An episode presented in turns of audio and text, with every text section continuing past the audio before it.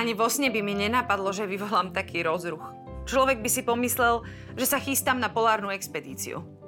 Keď som dnes na pravidelnom popoludňajšom čaju pani Konorovej manželkám dôstojníkom oznámila, že s Elenom a jeho mužmi pocestujem do sitky, zareagovali rôznorodo.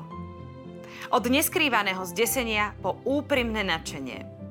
Pre zmilovanie Božie, kde budete spať. Vezmite si dosť paplónov, aby ste v noci nezamrzli. A nebojíte sa ľadových medveďov? Počula som, že žerú ľudí. E, jedlo na palube bude príšerné, pamätajte na moje slova. Radšej sa zásobte obľúbenými sušienkami. A pripravte sa na to, že vás zachváti morská choroba. Toto bol úryvok z dnešnej knihy dňa.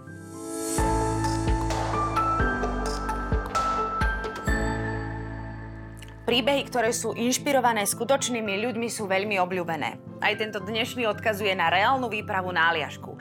Je vykreslený neuveriteľne realisticky, miestami má jej čitateľ pocit, že sa sám brodí hlbokými snehovými závejmi. Sama autorka pochádza a dodnes žije v tejto časti sveta.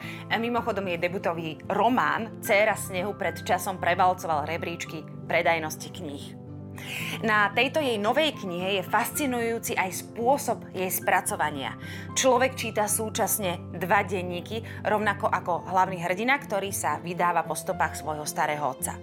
Jeden denník patrí mužovi, ktorý viedol skupinu odvážlivcov na nebezpečnú expedíciu do aliašskej divočiny. A druhý denník si píše jeho manželka, ktorá by najradšej putovala nehostinnou krajinou po jeho boku. Príjemným bonusom sú historické fotografie a krásne kresby, ktoré dotvárajú atmosféru tejto čarovnej knihy.